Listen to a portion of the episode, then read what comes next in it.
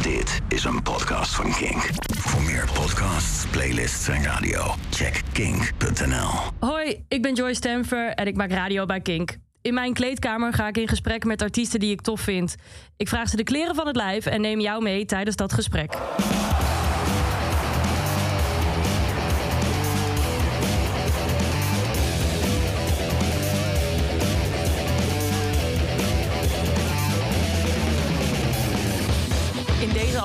Zit Floris van Devices in mijn kleedkamer. We hebben het over van alles en nog wat, want de heren hebben net een enorme tour achter de rug door echt de hele fucking wereld.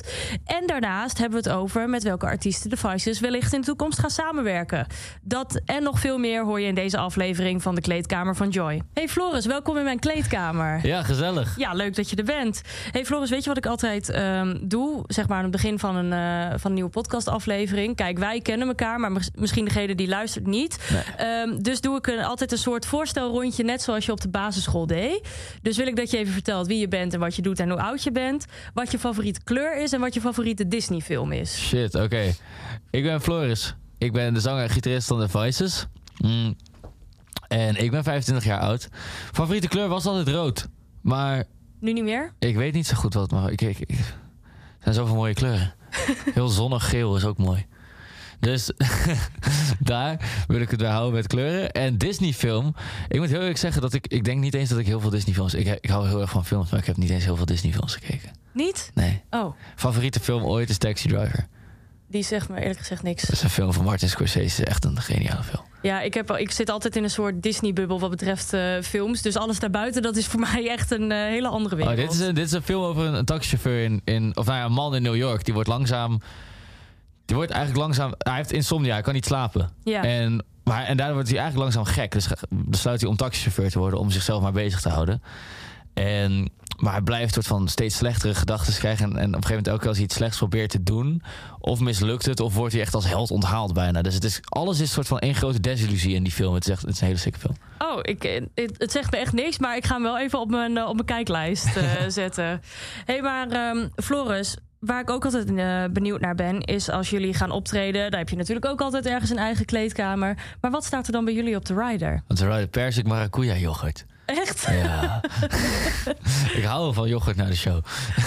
Holy shit. Van alles wat je dan kan vragen, dan ga jij voor persik yoghurt. Ja, persik maracuja. Dat moet wel. Dat, Ja, dat is echt, eh, dat is echt shit. ja, dat is echt fucking lekker. Oh, dat zeggen we ook helemaal niks. Dus eh, volgens mij is maracuja eigenlijk gewoon passievrucht. Maar noemen ze het, ik weet niet. Het is echt heel lekker. En dat is dan voor jou het ding na een show. Ja. Jij kan s'avonds pas slapen op het moment dat jij die bak yoghurt hebt gehad. Ja. Wat goed zeg.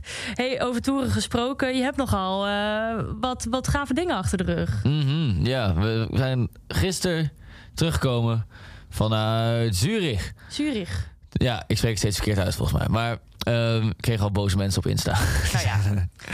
maar nee, we hebben eigenlijk... eh, ons album is, een, is ongeveer een dikke maand geleden is nu uitgekomen. Mhm. En daaraan zat de Spit It Out Tour gekoppeld. En dat begon begin maart. En het is gisteren afgelopen. En we hebben echt... begonnen in Berlijn. Toen mochten we naar Amerika, naar New York en naar Austin. Toen naar Londen, Gent. Toen een paar weken in Nederland gedaan.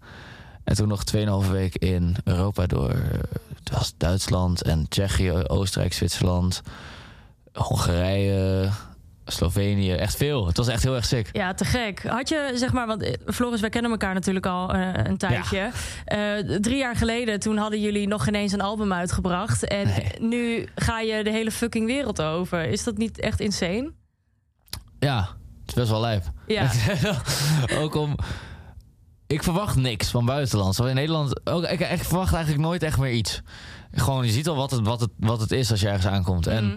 Maar er waren echt veel mensen ook overal in Europa. Het, zijn, het zijn veel kleinere zalen dan hier in Europa. Maar nog steeds overal waren denk ik rond de 150 mensen. En ook mensen die gewoon meezongen en shit. Dat ik dacht van, hoe... Dan sta je ergens in Slovenië en ik, hoe ken jij dit? Ja, wat, maar echt- wat, wat voel jij dan op het moment dat, dat je ziet dat die Slovenen dan ineens jouw nummers zitten mee te zingen? Ja, dat is. ik kijk dan vaak naar links of rechts of achter me. Naar, naar, naar Simon Jonas Matthijs. Ja. En, en dat is eh, verbazing en plezier. Ja, dat lijkt me echt insane als, eh, als je ineens mensen. Nou, natuurlijk, ik kan me het voorstellen dat het in Nederland al. eh, echt wel gaaf is als je denkt... oké, mensen kennen mijn teksten, maar al helemaal in het buitenland. Ja. Begin, begin je te merken dat jullie ook in het buitenland echt beginnen te groeien nu? Dit was de eerste keer. Zo, we hebben niet heel veel in het buitenland voor, wel, wel wat. Maar dit Mhm. was de eerste keer dat ik soort van had van... oké, maar nu zijn er overal gewoon best wel veel mensen. En, en mensen die het al kennen. En, dus dit was voor het eerst dat ik wel door had van... oh, er gebeurt daar iets. Ja. Ja, te gek. En even, je zei het een beetje tussen neus en lippen door, Floris, maar je was in Amerika. Ja, klopt. Ja. Als je zeg maar jezelf even zo een velletje knijpt, dan voelt het toch heel, heel onrealistisch, denk ik toch? Ja, het was, het was ook, we speelden in New York meteen in de Mercury Lounge. En dat is, dat is de plek waar bijvoorbeeld Strokes een van de eerste shows deden. En toen heeft de, de boeker van de Mercury Lounge meteen zijn werk daar opgezegd en is ook manager geworden. En dus dat is wel, heel veel mensen hebben daar gespeeld. Dat is echt een sikke plek, vind ik. Mm. Natuurlijk, het is New York, dus je hebt veel van dat soort plekken, omdat er gewoon veel bands daar vandaan komen die dus ook op die plekken spelen als ze beginnen. Ja. Dat is logisch. Dus, dus aan de ene kant wordt Amerika heel erg overhyped altijd, omdat het van oh daar, dan ga je het daar maken en dat is het helemaal en dat, Ja. dat moet je niet denk ik verwachten meteen. Maar aan de andere kant had ik wel toen we daar waren, zeg maar, er waren een paar mensen bij shows die ons kenden daar.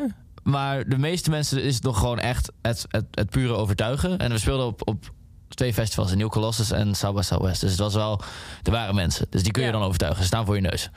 Ehm, maar we merkten dat het lukte. Er was, er was één iemand die heeft alle vier shows die we hebben gedaan. Dus twee in New York en twee in Austin. Die zijn allemaal gegaan nadat hij de eerste had gezien. Oh, echt? Maar Ja. heb je ook nog met diegene dan gesproken na de tijd? Ja, van, waarom, wat is, was dan de reden om, om jullie dan te gaan volgen? Ja, mensen, ik weet het niet. Mensen vonden het. Eerst dacht ik, dit is gewoon die Amerikaanse overdrevenheid. Van, Mhm. van oh, het is helemaal geweldig. En ik had ook een jetlag. Ik stond na die eerste show, die was ook om 12 uur s'nachts. stond ik in de kleedkamer en er stonden een aantal mensen te zeggen hoe goed ze het vonden. En ik draaide echt helemaal. Ik had van, dit is sowieso die, dit, dit Amerikaanse overdreven acteerde. Duurt het dan lang voordat je, voordat je zeg maar echt gelooft wat, ze wat nou, toen de dag en, na speelden we in een andere zaal. En toen, eh, iemand van management van ons was mee. En die zei dat de programmeur van de festival stond in de zaal. En er kwamen industriemensen, want het was ook een industriefestival. Die kwamen al naar hem toe van, yo, where did you get this? This is really amazing. En toen dacht ik, oké, dit zeggen ze niet tegen mij. Dit zeggen ze tegen hem. Dit is niet meer dat acteren. En, en de eigenaar van de zaal kwam naar ons toe van, eh, dit, dit... Er zijn hier mensen die hier elke week zijn. En die komen nu opeens naar me toe van, what the fuck is dit? Dus ik geloof nu wel dat ze, echt, dat ze het echt heel sick vonden. Ja, ben je dan ook niet heel trots op jezelf? Eh, nog niet over nagedacht, maar ik ben vooral gewoon heel blij. nou, ik vind dat je best wel trots op jezelf mag zijn hoor. En ehm, want bijvoorbeeld nu, voor mijn gevoel, ik, ik, ik volg jullie natuurlijk al een tijdje. Eh, het begon in een. Ik heb jullie een keer in een schoenenwinkel zien, zien spelen op Eurosonic Noorderslag. En nou sta je Amerikanen te overtuigen van dat, dat jullie het zeg maar waard zijn, om het even zo te zeggen. Eh, maar wat, wat zijn dan nu nog je toekomstplannen? Of heb je voor je gevoel nu alles al gehad? Nou, wat ik altijd heb gezegd, wat ik altijd wil, is dat. eh, sowieso, het is gewoon het hele albums opnemen en nummers schrijven. Dat is een van de meest ehm, bevredigende dingen die je kunt doen voor mij. Mhm. Dus dat zou ik graag altijd willen blijven doen. Om vervolgens dan die albums met mensen live te spelen, dat is heerlijk. En hoe het nu in Nederland gaat, in Nederland kunnen we nu... eh, Op de afgelopen clubtour was de grootste zaal was een zaal van 800 mensen. En dat, dat verkoopt nu hier allemaal uit. Dat, dat vind ik heel erg sick. En als dat lukt in het buitenland, dan kun je ook gewoon dit echt blijven doen. Ja. En dat is wat ik eigenlijk heel graag wil. Ja. Dus daar wil ik naartoe. Nou, heel goed. Dat lijkt me mooi eh, om op je bucketlist eh, op te schrijven. Wat staan er nog verder dingen op je bucketlist eigenlijk? Ik heb niet per se. Mensen hebben vaak festivals of, of bepaalde dingen die ze heel graag willen doen. Ik wil werken met, met, een, met. Ik wil een album opnemen met Dan Auerbach van de Black Keys. Dat, ben ik, dat probeer ik nu te doen. Maar dat is vrij ingewikkeld. Maar daar ben je wel mee bezig om dat voor elkaar te boksen. Ja, dat is wel, proberen het wel. Ja, maar hoe, hoe doe je zoiets dan? Ja, die mensen zijn fucking moeilijk te bereiken. Maar als het goed is, ligt de muziek nu in zijn. Zeg maar, liggen er nu misschien eh, een soort van. We hebben hem kunnen bereiken als het goed is. Ik weet alleen nog niet wat hij ervan vindt. Eh, dat, ik weet niet of dat iets goed zegt of niet. Ja. Ehm, maar die, ja, ik kreeg, van, ik, kreeg, ik kreeg terug dat, ze, dat de Black Keys een tour hadden verplaatst. En dat ze vet druk met shit waren. Dus dat ik niet heel veel tijd had om te reageren. Maar ja, dit zijn zulke hooggegrepen dingen ook. Mhm. Ik, ik, maar ik geloof er wel in dat je als je gewoon blijft proberen. En, en je moet er zo fucking hard in geloven. Dan lukt het uiteindelijk op een of andere manier. Ja. Wel. Maar word je er dan ook niet een beetje nu zenuwachtig van... omdat hij nog maar niet gereageerd heeft? Nee, want als hij. Ik bedoel. Of de grootste kans is dat hij gewoon er nog niet naar heeft kunnen luisteren. Wat dan ook. Ja. En grote kans is dat hij dat, dat, hij, dat het nooit bij hem. Misschien dat, dat, dat, gewoon, dat hij het nooit gaat horen. Het kan ook zijn dat hij het wel gehoord en dat hij het kut vindt. ja. Al die dingen heb ik geen invloed op. En wat het ook is. Maak me, maak me, stuur, ik zou het fucking nice vinden als het lukt. Ja. Als het niet lukt, dan gaan we weer door met iets anders. ja. Zou er bijvoorbeeld nog een andere artiest zijn waarvan je denkt... daar zou ik nog heel graag mee willen samenwerken? Ehm, er, zijn, er zijn vooral een hoop producers waar ik wel mee zou willen samenwerken. Sowieso, dus, het is Ten Auerbach als producer. Maar die heeft ook Tell Me I'm Pretty van Cage Elephant geproduceerd. En Cage Elephant heeft ook wel, volgens mij, heel veel... Door, maakt niet uit door wie hun album wordt geproduceerd. Er zit ook altijd in productie zit er iets van hun. En ook in, sowieso in schrijven. Ja. Dus ik weet niet wie hun muziek schrijft en wie dat allemaal doet. Maar met hun zou ik wel graag iets willen doen. Ehm, ik vind City Club van de Growlers echt insane geproduceerd en opgenomen. En dat Ja. is dat is Casablancas, Julian Casablancas. Die heb ik ooit ontmoet, maar toen heb ik hem niet gevraagd of ik een album met hem mocht opnemen. Nou, dat Dus- is wel een beetje zonde. Ja, dat was een beetje stom. Beetje jammer dat je daar niet over nagedacht hebt. Ja, dus dat, ja. dus die mensen, ja. Nou, dat lijkt me ook weer een mooi lijstje. Maar het is allemaal heel hoog gegrepen, maar ik weet niet. Maar is, is dat zo hoog gegrepen? Of is het misschien grote dromen hebben? Sowieso grote dromen hebben ze niks mis mee, denk ik. Nee, toch? Nee, Uh, dan houd je wel lekker bezig. Als je niks meer om over te dromen hebt, Floris, dan, eh, dan schiet het ook niet op, dat denk is ook ik. saai. Ja, dat is heel saai. Zou je niet een keer eigenlijk, want jullie worden ook best wel vaak natuurlijk met de Strokes eh, vergeleken. Zou je dat niet graag willen? Ja, Julian Casablancas van de Strokes, die zou ik, dat zou, dat zou Ik best. was ook half aan het slapen. Ja, het, was, het, is de, het is de dag na Koningsdag, hè? Dan Ja, dat ik. krijg je dat. En ik heb het niet eens echt gevierd, maar ik gebruik het gewoon graag als smoesje. Maar dat is ik- oké, je bent nog een beetje ziekig. Ja, het is ook leuk dat ik echt naar je luister. Hè? Zo, echt, zo begaan ben ik met je. Ja. Hey, ehm, Oh, en trouwens, Leon Mitchells, dat is iemand die zit in de Arcs. Dat is, eh, dat is een zijproject van Den Ouwebach weer. ja. En de Arcs, die hebben ook net een nieuw album uit. Die zijn echt tering goed. En die Leon Mitchells zit daarin en die is ook produce- producer. En die, die is ook echt, die vind ik ook heel goed. Wat maakt het dan dat je hem zo goed vindt? Hmm, hmm. Ik vind sowieso een, een producer die ook goed kan schrijven. Maar wij, wij schrijven gewoon zelf die nummers allemaal. Ja. Maar dan, op een gegeven moment zit je daar echt zo erg in... dat het heel nice is als iemand gewoon van boven, van buitenaf... een soort van kan toekijken en, en een soort van de laatste dingen met je aan die nummers kan doen. Ja. En er zijn gewoon bepaalde producers die het volgens mij heel goed kunnen. Die, die welk album ze ook doen, echt, echt... Het klinkt, het is allemaal, ook qua songwriting, heel erg goed, vind ik dan. Ja. Ehm, dus met de Arcs vind ik dat, die, dat is gewoon heel goed en interessant. En tegelijkertijd, de Arcs klinken...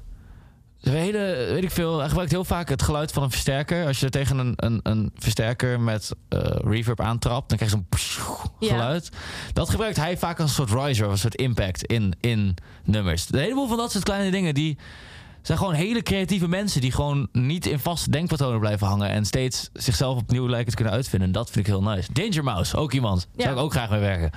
Maar ik, ik hoor je bijvoorbeeld net zeggen van... Hè, als jij, eh, jij schrijft natuurlijk ook alle muziek eh, zelf. Maar je zegt net van... Hè, je zit er op een gegeven moment zo erg in... dat je bijvoorbeeld soms door de bomen het bos niet meer ziet... en dat Ja. je dan misschien juist iemand nodig hebt... die het even van bovenaf bekijkt en zegt... goh jongens, misschien hier en hier nog een beetje schaven... of juist niks meer Ja, aan dat hebben we met de eerste twee albums ook gedaan. Ja, dat, want, dat want wie, wie doet dat dan bij, bij jullie?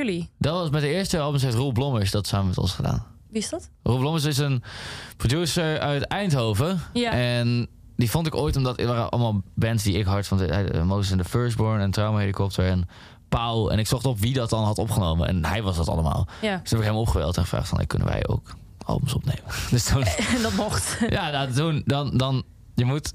Muziek schrijven kan ik niet met veel mensen of zo. Dat is best wel, ik vind dat heel, iets heel persoonlijks en iets heel, iets heel vreemds. Dus het is lastig om iemand daarmee te vertrouwen samen. Dus dat moet je eerst uitvinden. Dus toen zijn we gewoon met hem in de studio gaan zitten, elkaar beter leren kennen. En dat ging op een gegeven moment ging dat echt heel goed. We hadden daarvoor meerdere producers geprobeerd en dat was nooit dit. En met hem was dit het wel. Dus, Dus voor jou zeg maar ook het gevoel wat je bij iemand hebt... is ook heel belangrijk. ja, sowieso. Wat maakt het dan dat, dat juist hij voor jullie zo geschikt was? Ehm, hij leek. Zeg maar, iemand moet snappen wat, wat je in essentie wil of zo. Want bij ons- ik heb altijd het idee dat als een nummer wordt geboren, tussen aanhalingstekens, dan, dan is dat hele idee van het nummer is er meteen. Ja. Alleen, het, ja, je kunt dan dat idee kun je stoppen in wat dan ook. Je, kunt het, je zou het in een film of in een schilderij of wat dan ook kunnen stoppen. Of en ik stop het in muziek. Een soort van om het tastbaar te maken. En, maar je hebt niet meteen het hele nummer dan. Je hebt gewoon een deel ervan, wat dat hele idee, een soort van dat gevoel van het hele nummer zit daarin. Ja. En een producer moet bij ons in ieder geval een soort van snappen wat dat, wat dat is. En dat goed aanvoelen. En dan samen met ons ervoor zorgen dat in het uiteindelijke nummer... dat, dat, dat er alles aan wordt gedaan om dat eerste idee, dat eerste gevoel... dat is, dat is het puurst en het directst. Omdat dat in het eindproduct zit, zeg maar. Ja. In het, in het eindnummer. En dat... hij snapte ons. Hij, snapte, hij, hij durfde ook kritisch te zijn. Hij, ik vond hem ook gewoon... Ik vertrouwde hem, dus ik durfde ook zijn kritiek zeg maar te vertrouwen zelf. Ja. Dus dat, ja, dat allemaal. Nou, maar wel, wel fijn dat je dan... Want ik kan me voorstellen dat als je dus zelf iets geschreven hebt... dat het ook best lastig is om dat dan maar even los te laten... en iemand daar maar even zijn zegje Yo, ik vind dat heel doen. moeilijk. Ik heb ook met mensen muziek gemaakt dat ik, gewoon het, dat ik het echt met niks eens ben. En dat ik echt van blijf van mijn shit af. Ja. Maar, Maar hoe stel je dan toch alsnog open om, om zeg maar met die feedback om te gaan? ja, dat is gewoon vertrouwen op. Als, als, je Ja. iemand, als je iemand vertrouwt en iemands creativiteit ook vertrouwt... en, en, en diegene echt goed vindt, dan, dan wil dat wel. Precies. Dus je, maar ik merk, zeg maar, zoals je zegt, van diegene moet dus wel eerst even dat vertrouwen bij jou eh, gewonnen hebben. Ja, dat, dat, dat is, dat, maar dat lijkt me ook... Ik denk dat het best logisch is. Je moet elkaar Ja. een beetje... Je moet elkaar leren het- kennen en Misschien is leren het een beetje het- hetzelfde als een, als een, ja, bijvoorbeeld een geheim aan iemand vertellen. Dat doe je ook niet aan iemand die je net twee seconden kent, Nee. maar wel aan een vriend die je al acht jaar kent, Ja. ja. bewijzen van. Ja, zoiets zit er wel in inderdaad. Het is iets heel... Het is iets heel erg van jezelf. En dat is lastig om dat soort van te delen. Ja, dat geloof ik. Dat geloof ik. En ehm, ik weet nog toen ik jou een paar jaar geleden sprak, eh, toen jullie het eerste album hadden uitgebracht, toen zei je daarna tegen mij eh, van ja, maar het volgende album dat ligt al klaar. ja, Is dat dit nu weer een beetje het geval? weet ik niet. dat is sowieso ja, als jij dat zegt. Wie hou je dan voor de gek voor? Ja ik, ik, ja, ik schrijf wel altijd muziek. ja. Hoeveel, hoeveel nummers denk je dat je inmiddels geschreven hebt? Omdat jij eigenlijk altijd aan het schrijven In bent. totaal. Ja. Geen idee. Ik bedoel, oké, de albums. Nee, gewoon eens een gok Zijn- met ook de dingen die nog niet uitgebracht zijn. Of die misschien Ja, dus nooit dan uitgebracht moet ik gaan tellen. De albums zijn bij elkaar 22 van de Voices dan. 22 nummers, denk ik. Of Ja. 21 nummers. Ik heb ook nogal best wel veel eigen gewoon dingen die, dingen die ik naast band gewoon daar heb ik nooit uitgebracht, nooit iets mee gedaan. Mhm. Maar ja, geen idee. Dat zijn er echt. Als in mijn hele leven zijn dat er honderden. Ik heb geen idee hoeveel dat er zijn. Wauw, holy shit. Maar dat is zo. Ik maak muziek vanaf mijn. Echt, echt actief muziek vanaf mijn negende. Dus dan. ik Er er zijn een heleboel kutnummers tussen hoor. Er zit een heleboel shit tussen. Maar eh, ook een heleboel niet, want dat heb je op een album gestopt. Eh, Hoop ik. Ja, hoop ik. Zo vet lullig zou ik nu zeg. Nou, en, en al die kutnummers staan op één album. Daar wordt het wel heel onvriendelijk van, hè? nee, maar het nieuwe album Unknown Affairs, ik vind het echt eh, een heel chill album. Deze. Ik heb hem toen straks in de auto nog even eh, aangehad. En toen ging ik, dan moet ik even eerlijk bekennen, ik kom even niet op de naam. Maar er zat een heel fijn gitaartje in. En toen reed ik mezelf van enthousiasme bijna de vangrail in. Dus mocht dat de terugweg gebeuren, dan stel ik jou aansprakelijk. Bij deze. Nee, maar eh, heb je zelf eigenlijk een favoriet van het album? Het is altijd een beetje cliché om te vragen, maar ik vind het toch altijd wel interessant. Nee. eh, dat is. Dan begin ik één titel te zeggen en dan denk ik, oh nee, maar die, oh nee, maar die. Is het morgen weer wat En dan, anders? dat, dat, ik heb geen idee. Het zijn allemaal.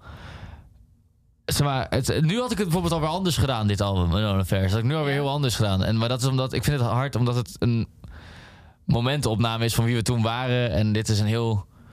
In dit album is het gaat heel erg over wat we zelf vinden, voelen en denken over, over bepaalde dingen. Ja, is dit, dit En- album persoonlijker dan het andere? Ja, veel. Omdat bij die eerste was het, was het heel erg soort van verschuilen achter universele thema's. Dus de thema's zijn op zich hetzelfde. Dus dat is, eh, het, is, het is onrust, eh, vriendschap, liefde, eenzaamheid, verslaving, allemaal dat soort dingen. Ja. Mm. En als ik toen over verslaving schreef, dan schreef ik... ehm, we doen allemaal dingen die we liever niet doen, maar toch doen we ze allemaal. Iedereen heeft verslaving. En het ging Ja. niet veel dieper dan dat. En nu, met dit ding, ik zat te denken van ja, eigenlijk... Over het eerste staan een heleboel vragen. En we weten eigenlijk helemaal niks als mensen. Mhm. Toen dacht ik van, wat heeft het dan nog voor zin om überhaupt nog iets te schrijven? Als ik niks weet, waarom de fuck zou ik dan niet opschrijven? En toen dacht ik, misschien is juist het enige waar ik iets zinnigs over kan zeggen... is wat ik vind, voel en denk over dingen. Dat kan veranderen, dat is gewoon een bepaald moment. Ja.